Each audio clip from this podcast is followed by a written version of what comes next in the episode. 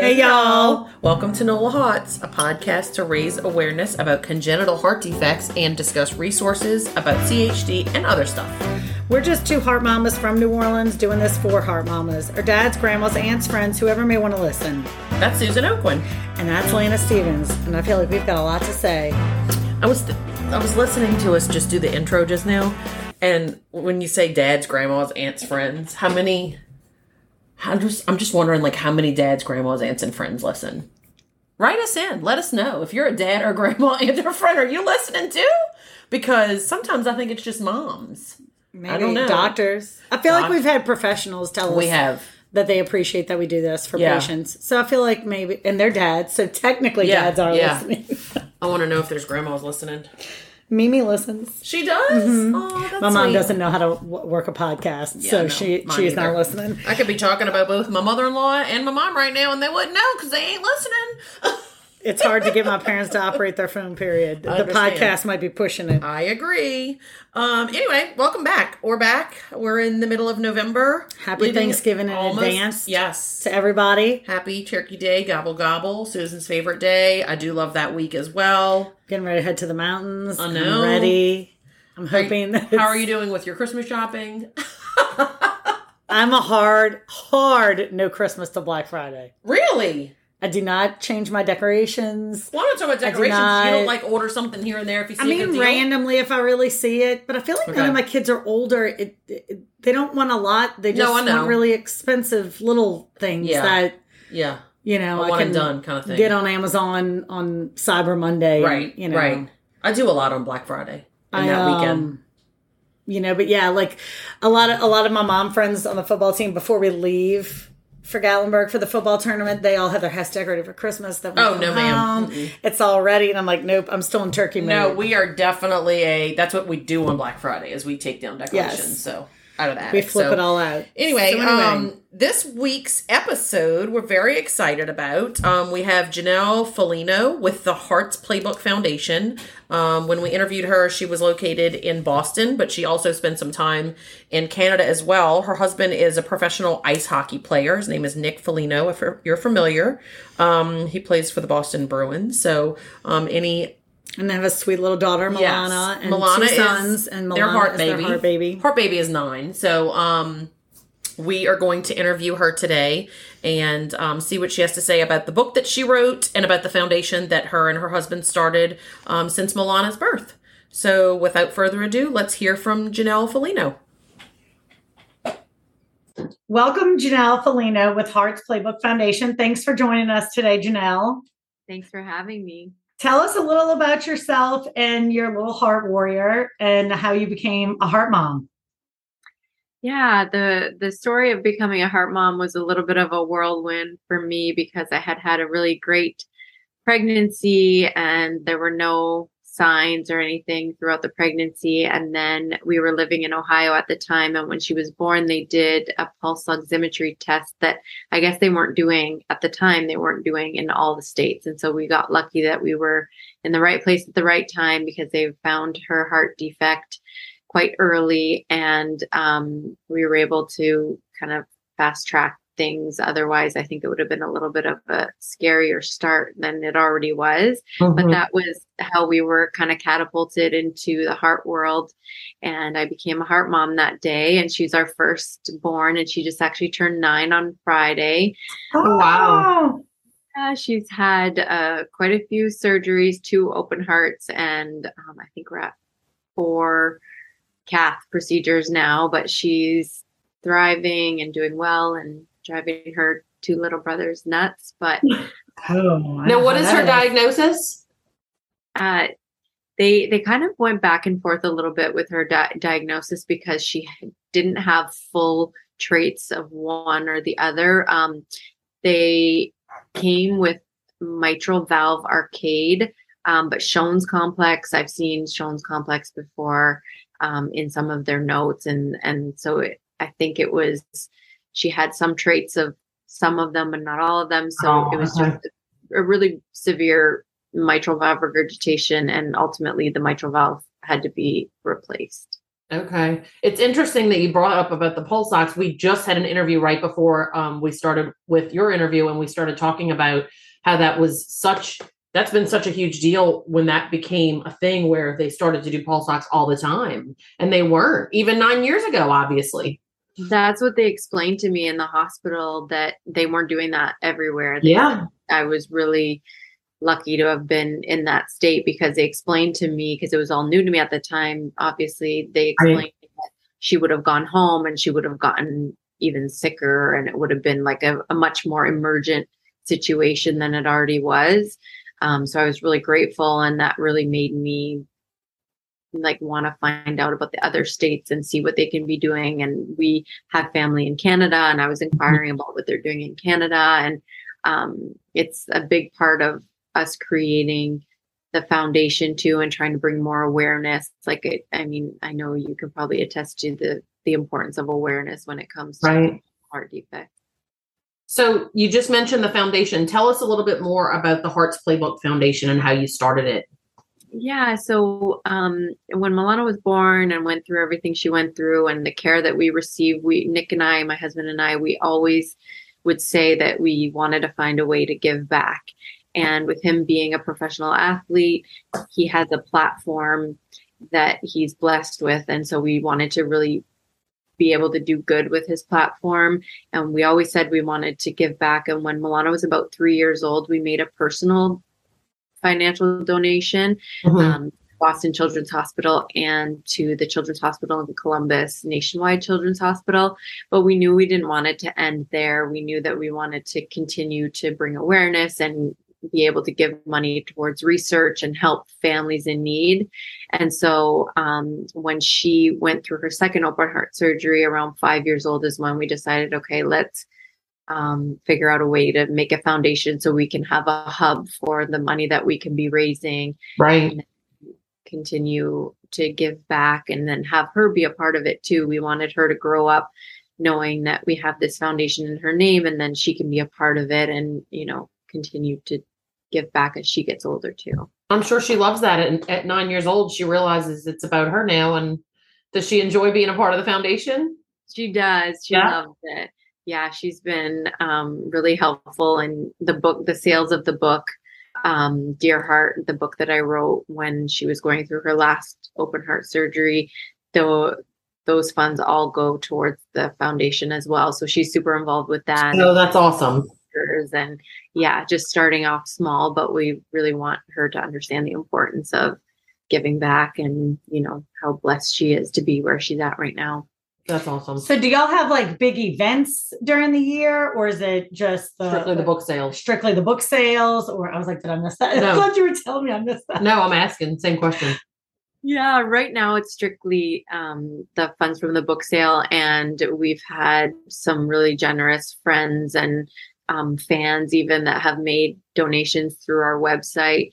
So right now, that that's all that we're doing as far as funds. We kind of created the foundation right before COVID hit, and so Yeah. into not being able to do events and and everything like that. But now we're now that we're kind of past that part of it, we want to try to get some events going, and we know that those are big draws and money makers and stuff like that. And we are on both sides of the border in Canada and in the U.S., so we want to be able to do fundraisers on both sides. So we'll be looking to do some events in the future for sure. But right now, it's it's a little smaller as of now. Well, tell Yeah, us that's about awesome. tell but us about wait, the you're in Wait. both places. So do y'all? I, I mean, I don't mean to sound dumb, but like, do y'all have to advocate to different people? Because I mean, y'all have different healthcare and all in Canada, Yeah, how does that right? So they have different rules and regulations than we do in the states, right?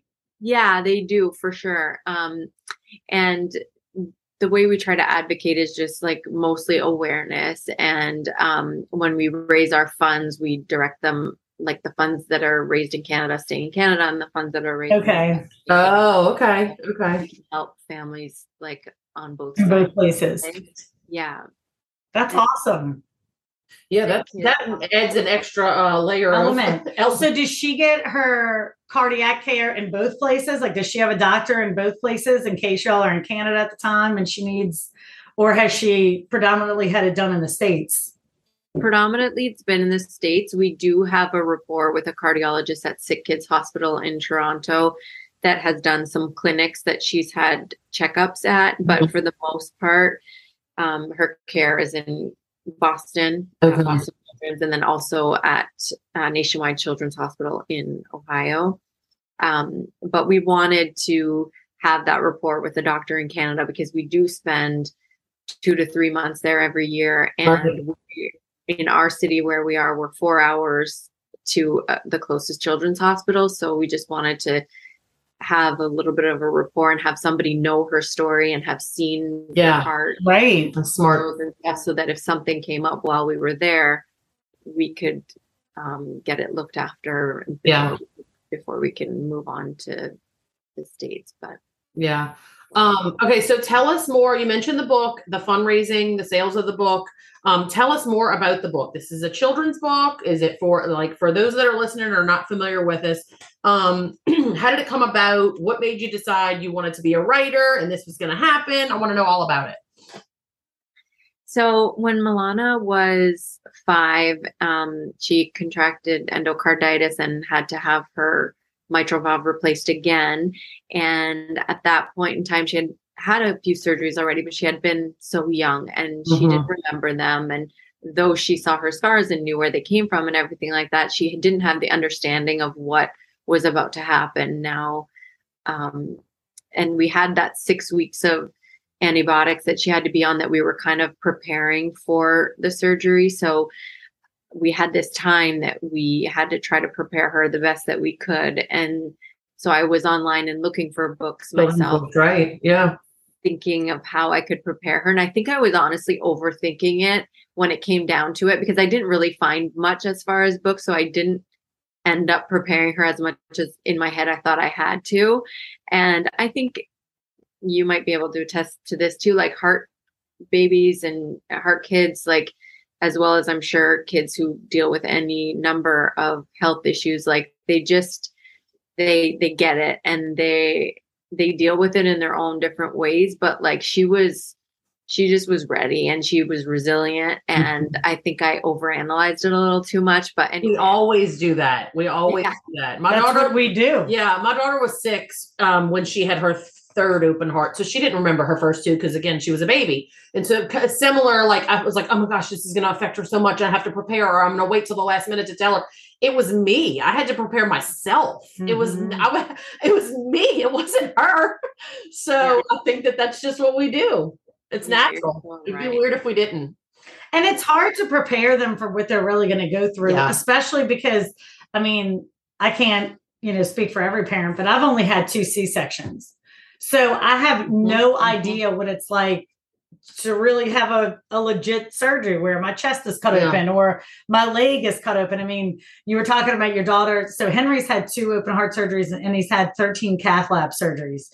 And so I have no idea what that's like. So as much as I want to prepare him, I don't really Yeah. know how to because Yeah. I, I can't speak from experience. Right. Yeah. And so I think that's what I was searching for. I was searching for someone to give me the answers. Like, here's the rule book of what you need to say, what you need to do. Um, and in that process, I started just jotting down notes in my phone. And I like to write in the sense of um, I'm better at like journaling and writing my feelings than I am communicating them out loud. So I would always either journal or type stuff out on my phone and stuff. And then um, when she was recovering in the hospital, I just wrote out a poem and I wrote it in the way that it was like her speaking to her heart and her experience and what she got out of it. And I just wrote it like from her perspective, what I would want her to feel Mhm. um, and and I just left it in my phone, and it was this little cute poem that I wanted her to eventually read and see. And then one thing kind of led to another. A few months later, I was at an art gallery and I saw a card for an, a local illustrator in Columbus, Ohio. I picked up her card and I ended up writing her a message and I just said, I, I have this poem I wrote for my daughter. I would really love it if you could like bring it to life with your illustrations. I had really liked the way that um, some of the work that I saw. And she said she'd love to, and she put it all together. And she said she had some experience with making books and she'd love to help me out. And she knew the story of um, why I wanted to do it. And then we put it together. And then I just thought it would be a really great reason to be able to raise money. And it was something to be proud of for her. And she loved it. And then, yeah, we just printed a bunch of copies and started selling them. And um, giving 100% of the proceeds to our foundation that we created kind of simultaneously at the same time. Oh time. wow, yeah, it all just, it all just fell into place. You That's know, awesome. down to the art gallery and the illustrator and everything. It was all just meant to be, huh? Yeah, that's what it felt like. And I just really wanted, at the end of the day, I was like, even if nobody else wants this book, it's something that she can have And forever, that she's right. proud of, and it's part of her story.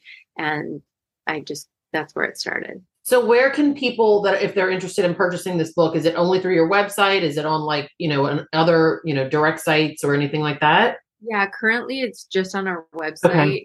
It's playbook.com. You can buy it directly there, and we're selling it both on the Canadian and the US side Okay. now. And um, yeah, I'd like to, I think, eventually get into maybe some bookstores or Amazon or something Mhm. like that. But right now, it's just me doing it, and so that's how that's how we're making it work as of now. You're saying that, and you know, I recently told somebody that I wished I don't know about. I'm sure Boston does, and I don't know about the hospital in Ohio, but our hospitals here have like you know like a gift shop where you can like go buy stuff, and I wish they sold children's books about being sick in Mhm. them Yeah. You know like your book or a cancer book or so that like these kids who are struggling with that like maybe the parent could get the book in the bookstore and Mhm. you know share with the kid like you know it seems Yeah. like something that Seems like a no-brainer, huh? it, it does but i because i asked there was a mom that asked that last time i was in the gift shop at the hospital she's like do you have any books for kids in here and, and i felt bad because it was a volunteer and she kind of looked like why would we i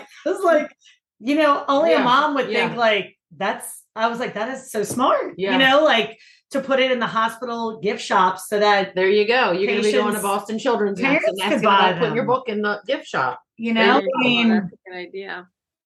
but It yeah. can't hurt. What can they tell you? No, I mean, Yeah. first thing could happen, right? So, do y'all have any future plans for the foundation? Do y'all have any ideas on what y'all want to do to expand it?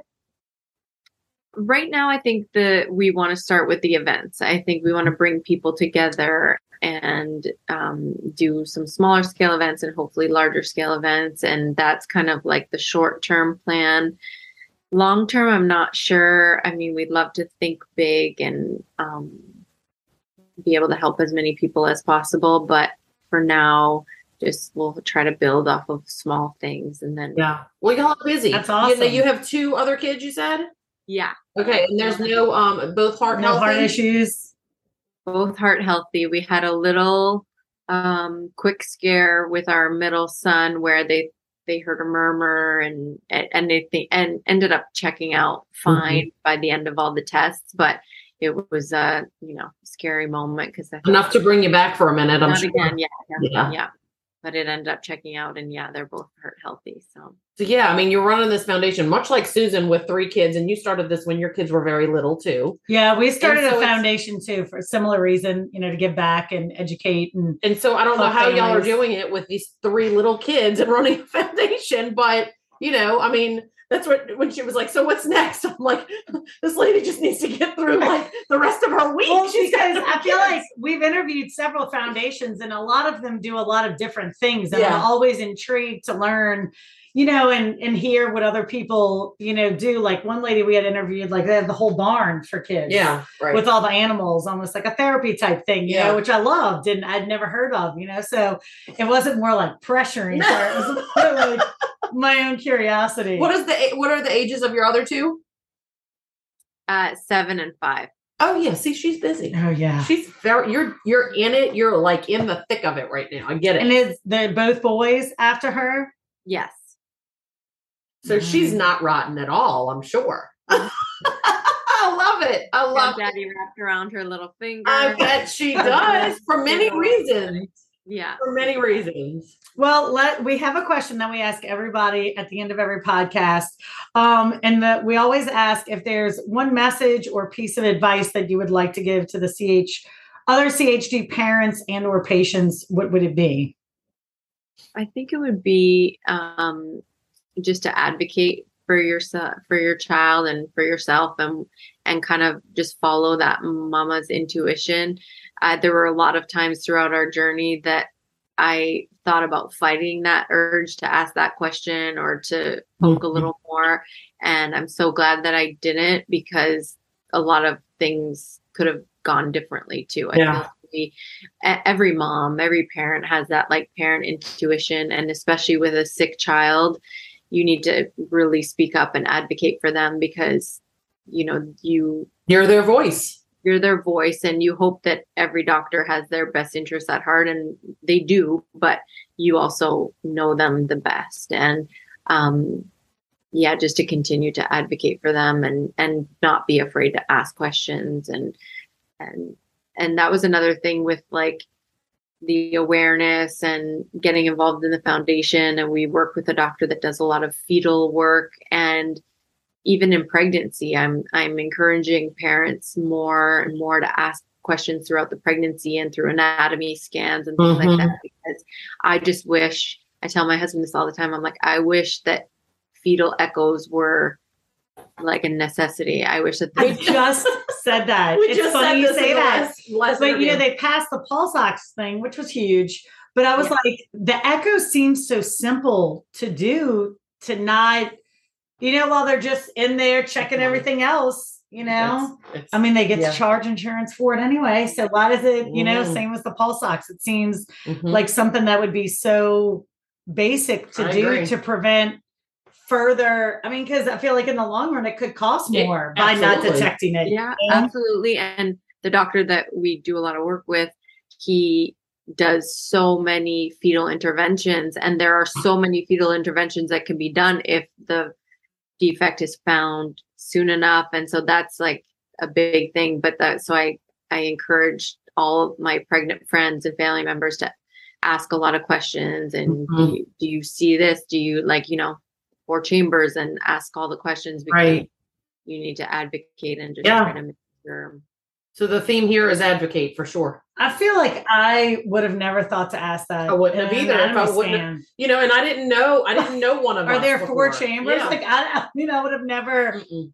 It just seems so basic and normal that yeah. everybody had that. I mean, I was totally blindsided. Yeah. When I when I was diagnosed, and my my doctor did find it while I was pregnant, so I did know I'm not sure if one way is better than the other because I had so much anxiety leading up to my delivery. But I, it is something that I feel like was so basic. Yet, like mm-hmm. you said, I tell everybody now, like ask when you go in there. If there's anything that looks weird, make sure to ask. Follow your gut.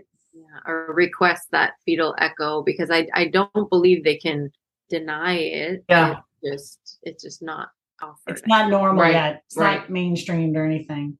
Well, thank you so much, Janelle. It was great to meet you. And one last thing, how can people? I know you mentioned it before, um, but one last kind of overview. How can people follow you? Are you on social media, Instagram, Facebook? Um, is it you know is is it the the foundation or is it the book that we follow? And what website? Just real quick before we wrap it up. Yeah, it's the foundation. The book is under the foundation okay. Umbrella. So um, on Instagram, Hearts Playbook at Hearts Playbook, and on Facebook as well, the Hearts Playbook. And the website is also heartsplaybook.com. So it's easy to remember. Easy to remember. Perfect. Well, thank you again. We enjoyed chatting with you. Thank you yes, so much. Thank you. Thank you, Janelle, so much. I loved learning about little sweet Milana and how the book came about. Yeah, me too. And I like, I always, and I love our New Orleanians. I love to talk to our New Orleanians and our local families, but I always like to learn and hear from people that are in different areas of the United States, or in her case, both in the United States and in Canada. Um, I know that's interesting to have to navigate two yeah. countries mm-hmm. for your child's health care. Right. Um, I was just telling Lana how I really wish that we had some kind of convention. Dwayne, I hope you're not listening. so that we could meet all the people that we've interviewed because I, I really like just know them. I feel like I know them and yeah. I love them and I know a lot of you know yeah. this you know journey that they've been through and so I wish there was a way for us to like have a reunion and meet with them. If anybody's um, listening and wants to sponsor a huge convention for us to have all of our guests come, you're more than welcome. Just email us at nolahots at gmail.com. That's right. I mean, we could make it all about CHD. Yeah. I mean, I don't need it to be about it, but it would be nice to to meet some of these people and Yeah, because just when I think, oh, we've like interviewed pretty much everybody we could possibly interview about this, then more people start coming out of the woodwork and we start to learn more about different national and local organizations and families. So I love it. Yeah, for sure. So if you're out there and you are related to the CHD world in any way, whether it's your occupation or you have a loved one who has been through that, um, please share your stories with us. We'd love to hear them. And based off of our ratings, people love the personal Yeah. stories. They they love to hear what other people have gone through, And they like doctors too. And they, do. love They like to hear from the doctors. I think they like doctors. You know, for me, when Henry was first going through all this, I felt like these people were like untouchable. But I feel like after interviewing them, you're Mm-hmm. Yeah. like, okay, they are they really real do humans. care, Yeah. and they're real humans. And so I think sometimes that helps. I agree. Parents I to think that's why see them like doctors. differently. Yeah, I you know. But um, make sure to follow us on Instagram and Facebook. Listen on Apple Podcast, and make sure to review us if you do. We're looking forward to the next episode. Happy Thanksgiving again. Don't forget, no judgment here. It's all about survival. Cheers.